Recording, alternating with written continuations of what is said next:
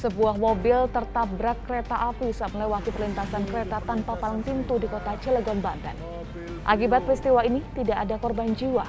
Menurut keterangan saksi, mobil melewati perlintasan tanpa mengetahui ada kereta api jurusan Merak Rangkas Bitung yang akan melintas sehingga mobil langsung ditabrak kereta. Dua orang yang berada di dalam mobil mengalami luka ringan dan dibawa ke rumah sakit terdekat. Sementara mobil mengalami rusak parah di bagian depan dan kejadian ini sudah ditangani oleh pihak kepolisian. Sebuah studi mengungkapkan sejumlah titik di wilayah Teluk Jakarta terkontaminasi obat-obatan.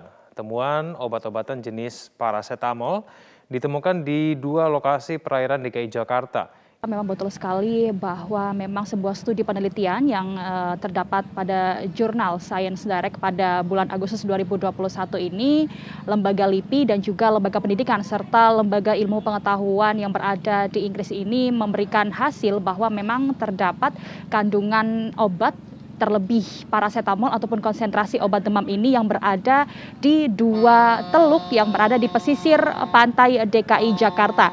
Penelitian ini dilakukan di empat lokasi, di antaranya itu di Angke, Ancol, Cilincing, dan juga Tanjung Priuk, dan dua lokasi yang memiliki uh, kadar ataupun terdapat kandungan paracetamol ini berada di Angke dan juga di Ancol. Dalam hal ini memang kandungan paracetamol yang tergan, uh, terkandung di dua lokasi ini memang paling tinggi berada di Angke yaitu dengan kandungan mencapai 610 nanogram per liter dan juga di Teluk Ancol ataupun di perairan Ancol ini terdapat 420 nanogram per liter kandungan paracetamol.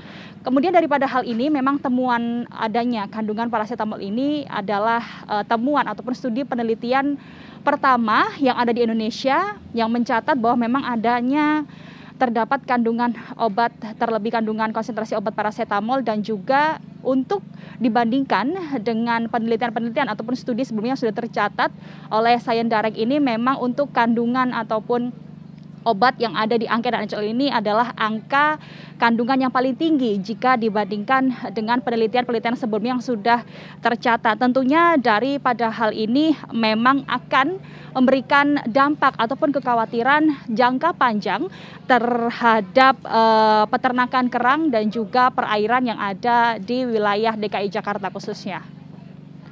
Egan. Ya Rudi, lalu bagaimana tanggapan Pemprov DKI terkait dengan hal ini? Egan daripada tanggapan oleh pemerintah Provinsi DKI Jakarta, khususnya daripada Dinas Lingkungan Hidup DKI Jakarta, memang sudah dilakukan penelitian-penelitian khusus, namun memang tidak ada konsentrasi ataupun belum ada konsentrasi yang memeriksa pengujian terhadap kandungan paracetamol yang ada di wilayah laut ataupun teluk pesisir pantai DKI Jakarta. Karena memang daripada hal itu selama kurang lebih enam bulan sekali, memang pihak daripada Dinas Lingkungan Hidup DKI Jakarta juga selalu melakukan pengujian terhadap uh, kondisi air laut pesisir laut DKI Jakarta dan berikut adalah pernyataan daripada Ahmad Riza Patria selaku Wakil Gubernur DKI Jakarta. Kami minta masyarakat atau siapa pun jangan sembarangan membuang sampah, apalagi limbah, obat-obatan. Kita jaga lingkungan kita, laut kita ya. Di situ penting kita jaga kebersihannya dan juga ekosistem laut kita. Nah, limbah farmasi memang sejak adanya COVID kan meningkat ya. Tentu Dinas Kesehatan sudah melakukan upaya-upaya antisipasi e, bersama e, dinas terkait lingkungan hidup untuk memastikan semua limbah e, dari COVID-19 bisa disalurkan ke tempat-tempat pengelolaan limbah sesuai dengan SOP aturan yang ada. Dalam hal ini, Wakil Gubernur DKI Jakarta Ahmad Riza Patria juga menyampaikan pesan kepada uh, masyarakat dan juga beberapa pihak terkait untuk tetap menjaga lingkungan khususnya di perairan DKI Jakarta ini untuk tidak membuang sampah sembarangan dan juga limbah-limbah lainnya yang berdampak pada ekosistem perairan laut DKI Jakarta. Aktivitas Gunung Ile Lewotolok di Kabupaten Lembatan, Nusa Tenggara Timur kembali meningkat beberapa hari terakhir. Gemuruh disertai dengan erupsi dan lontaran lava pijar terus terjadi. Hingga saat ini status gunung berada pada level 3 siaga. Dari pantauan CCTV di pos pemantau Gunung Api Ile Lewotolok di Kabupaten Lembata NTT, terekam erupsi yang terjadi pada Jumat malam hingga Sabtu pagi. Erupsi disertai dengan dentuman intensitas sedang hingga kuat serta lava pijar terpantau dan teramati dengan jelas. Data pos pengamatan Gunung Api Ilelewotolok mencatat hingga Sabtu pagi pukul 6 waktu Indonesia bagian tengah terjadi 17 kali letusan. Meski demikian pada saat ini status Gunung Ile masih berada pada level 3 siaga. Petugas pos pengamatan gunung api Stanis Arakian mengimbau untuk selalu mengikuti arahan PVMBG dengan tidak beraktivitas dalam radius 3 km dari puncak kawah. Beberapa hari belakangan ini uh, terjadi peningkatan aktivitas uh, gunung api Ilalewatolok uh, berupa gempa-gempa permukaan disertai suara gemuruh dan dentuman lemah hingga kuat. Antisipasi hal-hal yang tidak diinginkan maka masyarakat selalu dihimbau agar selalu mengikuti rekomendasi dari Pusat Vulkanologi dan Mitigasi Bencana Geologi. Rumah warga di pemukiman padat penduduk di kota Makassar, Sulawesi Selatan terbakar. 15 unit mobil pemadam kebakaran dikerahkan, sebanyak 23 kepala keluarga kehilangan tempat tinggal. Pemukiman padat penduduk di Kelurahan Rapocini, Kecamatan Rapocini, Kota Makassar, Sulawesi Selatan terbakar membuat warga panik dan berusaha untuk menyelamatkan barang berharga mereka. 15 unit mobil pemadam kebakaran milik pemerintah Kota Makassar, Sulawesi Selatan dikerahkan untuk memadamkan api. Padatnya pemukiman menyulitkan petugas damkar menjangkau lokasi. Api pun baru dapat dipadamkan dua jam kemudian. Penyebab kebakaran yang menghanguskan 9 unit rumah warga dan merusak tujuh rumah lainnya diduga berasal dari salah satu rumah pada saat ditinggal pergi oleh pemiliknya. Tidak ada korban jiwa dalam kebakaran tersebut, namun kerugian ditaksir mencapai ratusan juta rupiah dan 23 kepala keluarga kehilangan tempat tinggal. Di armada yang dari Mako Damkar itu kita terjunkan 15 unit dengan personil dua regu. Jadi laporan masuk itu pukul 22 lewat 20. Jadi kami tiba di lokasi 10 menit setelah laporan masuk remaja berinisial MN dan DM usia 17 tahun di kota Makassar, Sulawesi Selatan saat ugal-ugalan di jalan raya. Setelah dilakukan pemeriksaan, kedua remaja ini diketahui hendak mengambil paket narkoba jenis tembakau gorila setelah melakukan transaksi via online. Setelah sempat terlibat kejar-kejaran dengan kepolisian mulai dari Jalan Andi Pangeran Petarani hingga ke Jalan Sultan Alauddin di kota Makassar, Sulawesi Selatan, kedua remaja pengendara sepeda motor ugal-ugalan Akhirnya diamankan polisi dari tim Tandar Polda Sulawesi Selatan. Dia melakukan patroli malam untuk mencegah kriminal jalanan. Pasalnya saat dilakukan penggeledahan badan, diketahui kedua remaja ini hendak menjemput satu paket narkoba jenis tembakau gorila. Hal itu diketahui lewat percakapan pesan WhatsApp milik telepon seluler salah satu. Salah satunya, Guna pemeriksaan lebih lanjut, kedua remaja ini langsung dibawa ke kantor polisi di Polrestabes Kota Makassar, Sulawesi Selatan untuk pengembangan lebih lanjut. Sementara bandar narkoba tempat kedua remaja ini membeli narkoba jenis tembakau gorila via online yang diketahui beralamat di Kecamatan Tamalate. Hingga saat ini masih dalam pengejaran Satuan Unit Narkoba Polrestabes Kota Makassar, Sulawesi Selatan. Direktorat Reserse Narkoba Polda Metro Jaya membubarkan paksa tiga tempat hiburan malam di kawasan Jakarta Selatan pada Sabtu dini hari tadi. Botol miras yang tidak memiliki izin jual turut disita oleh petugas kepolisian. Salah satu tempat hiburan malam di Jalan Kemang Raya, Jakarta Selatan didatangi oleh kepolisian Direktorat Reserse Narkoba Polda Metro Jaya. Usai nekat beroperasi di luar jam batas yang telah ditentukan oleh Pemprov DKI Jakarta. Petugas mendapati puluhan pengunjung tengah berkerumun tanpa menerapkan protokol kesehatan, sehingga kepolisian bertindak tegas dengan mengubarkan secara paksa. Selain itu, salah satu tempat hiburan malam lainnya di Jalan Radio Dalam Jakarta Selatan juga turut disatrodi oleh petugas. Usai belasan pengunjung terlihat keluar saat petugas kepolisian datang. Adapun petugas kepolisian juga menyita ratusan botol miras tanpa izin edar yang dijual atau diperjualbelikan dikhawatirkan mengganggu warga dan jemaat gereja sebuah sarang tawon jenis Vespa afinis yang menempel di pohon cemara di halaman gereja Immanuel Gambir Jakarta Pusat pada Jumat malam dievakuasi oleh petugas damkar. Petugas Sudin Pemadam Kebakaran dan Penyelamatan Sektor Gambir pada Jumat malam diterjunkan untuk mengevakuasi sebuah sarang tawon. Sarang tawon jenis Vespa afinis ini diketahui menempel di dahan pohon cemara yang berada di halaman gereja Immanuel Gambir, Jakarta Pusat. Mengenakan baju pelindung diri lengkap, petugas pun mencoba mengevakuasi sarang tawon yang dianggap cukup berbahaya tersebut. Selain minimnya penerangan, sarang tawon yang berada di pucuk pohon cemara tersebut sempat membuat petugas terkendala karena banyaknya ranting pohon. Selama hampir satu jam, evakuasi berhasil dilakukan dengan cara menutup seluruh sarang menggunakan plastik tebal. Selain meresahkan para jemaah gereja, lokasi sarang tawon yang berada di dekat pemukiman warga dikhawatirkan dapat membahayakan sehingga terpaksa harus dievakuasi.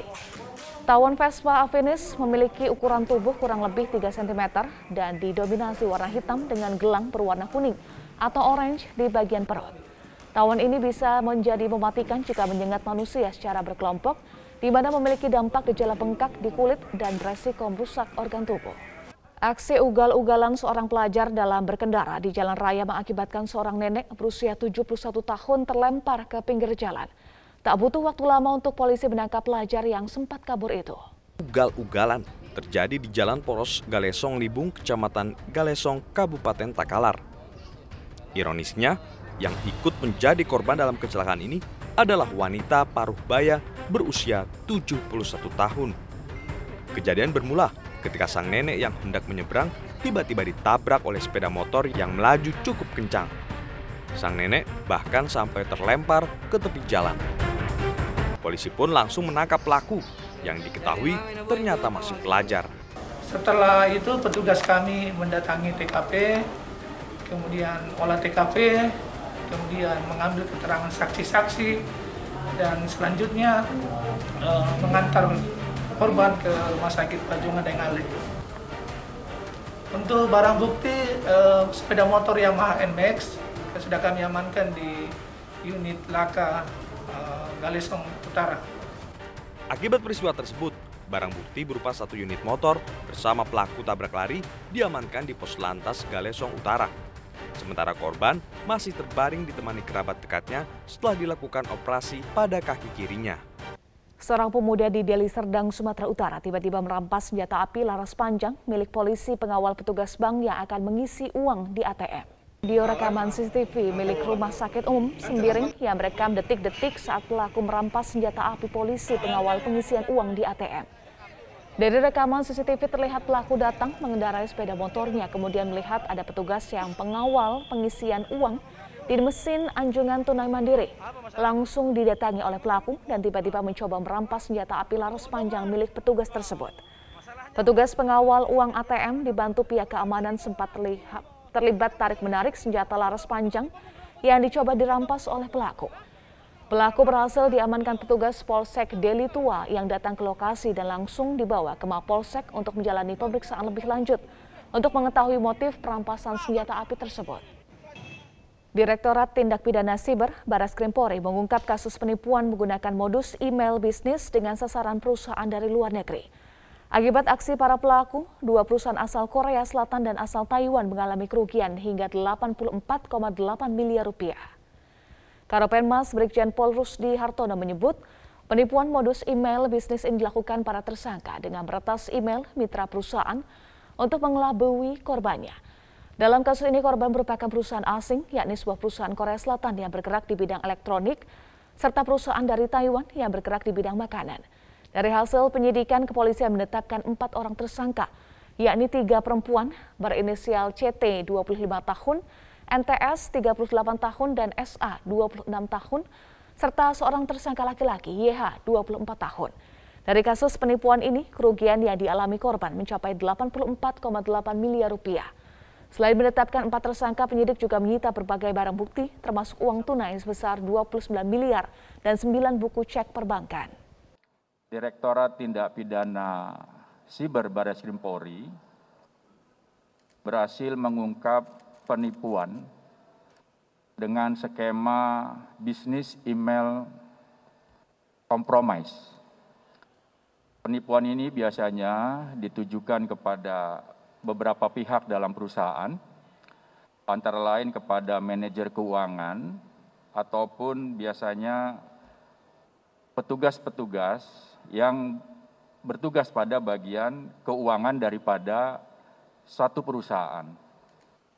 Dengan cara menyamar menjadi perusahaan rekan bisnis korban dengan tujuan mendapatkan dana yang sebenarnya dana itu ditujukan kepada rekan bisnis yang sebenarnya, tetapi dengan penipuan ini maka transfer dana itu kepada kelompok yang melakukan penipuan itu sendiri. Iring-iringan mobil pengangkut vaksin yang melalui jalan tol dari Bandara Suta menuju Bandung mengalami kecelakaan. Sebuah mobil barakuda yang mengawal iring-iringan menabrak truk pengangkut kontainer berisi vaksin. Beginilah detik-detik terjadinya kecelakaan iring-iringan mobil pengangkut vaksin di Jalan Tol Cipularang di Purwakarta, Jawa Barat pada Jumat sore. Awalnya rangkaian kendaraan yang melaju dengan kencang tersebut melaju dengan aman, namun tiba-tiba kendaraan barakuda yang dikemudikan anggota BRIMOB menabrak bagian belakang truk yang mengangkut vaksin. Tidak ada korban jiwa, namun dua orang pengemudi dan anggota BRIMOB yang berada di dalam barakuda mengalami luka patah tangan. Saat ini korban luka berat sudah dirujuk ke Rumah Sakit Banyusai, Purwakarta, dan satu orang personil mengalami luka ringan sudah mendapatkan pertolongan medis. Pemirsa jelang pembukaan PON Papua 2021, keamanan terus ditingkatkan. Penutupan sejumlah jalan di Kabupaten Kota Jayapura telah diberlakukan. Betul sekali sejumlah rekayasa dan rekayasa lalu lintas ini akan dilakukan jelang pembukaan PON ke-20 Papua. Dan tempat saya berada saat ini, tepatnya di kota Jayapura. Ini tepatnya di jalan RM Tadinata yang menuju Jalan Koti menuju ke Sentani, tepat nantinya akan menuju jalan ke kabupaten atau Kabupaten Sentani yang menjadi uh, nantinya tempat pembukaan opening seremoni Lukas NMB Stadium ini masih terlihat lancar. Dan infonya nanti akan ada penutupan pada sore nanti jelang pembukaan yang akan berlangsung pada pukul 19 waktu Indonesia Timur di depan Stadion Lukas NDM nantinya tepatnya di Jalan AB Pura Sentani. Dan juga pihak pengamanan juga terus melakukan persiapannya di depan Stadion Lukas NMB di mana sejak kemarin petugas keamanan baik TNI Polri terus mengamankan sekitar area karena memang nantinya akan ada dijadwalkan Presiden Joko Widodo yang akan membuka langsung dan Presiden juga telah hadir di Papua tepatnya di Kabupaten Jayapura pada uh, kemarin siang begitu. Dan rencananya Presiden hari ini juga akan meninjau ke kompleks Stadion Lukas NMB dan akan meresmikan salah satu gor yang ada di sana yaitu Gor Papua Bangkit atau Istora Papua Bangkit yang menjadi salah satu venue uh, senam artistik yang kemarin telah memperlombakan atau mempertandingkan sejumlah perlombaan senam artistik beregu uh, daerah. Dan kita juga tadi uh, bahwa informasi dari Kapolda ini akan menyiapkan sekitar 9.300 personil gabungan baik TNI Polri untuk mengamankan di empat klaster tempat berlangsungnya PON Papua uh, 2021 dan nantinya ini juga Eh, pada pembukaan kali ini, ini juga selain dihadiri Presiden Jokowi, dibuka Presiden Jokowi juga ada beberapa sejumlah eh, menteri kabinet yang hadir untuk juga menyaksikan langsung bagaimana proses dari uh, untuk pertama kalinya PON diselenggarakan di tanah Papua.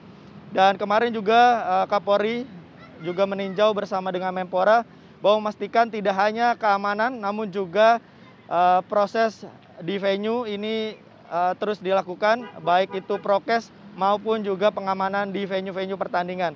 Dan ada beberapa uh, catatan yang dilakukan Kapolri baik juga itu Menpora untuk uh, melakukan prokes ketat yaitu para penonton yang hadir di venue untuk menyaksikan pertandingan ini harus sudah divaksin dengan membuktikan kartu vaksin ini nantinya akan ditukar dengan gelang dan itu menjadi salah satu syarat untuk masuk menonton Selain juga menggunakan masker dan menjaga jarak, ini menjadi salah satu acuan untuk nantinya tidak ada lagi penyebaran atau menghindari dari uh, adanya klaster baru dalam penyelenggaraan PON Papua ini.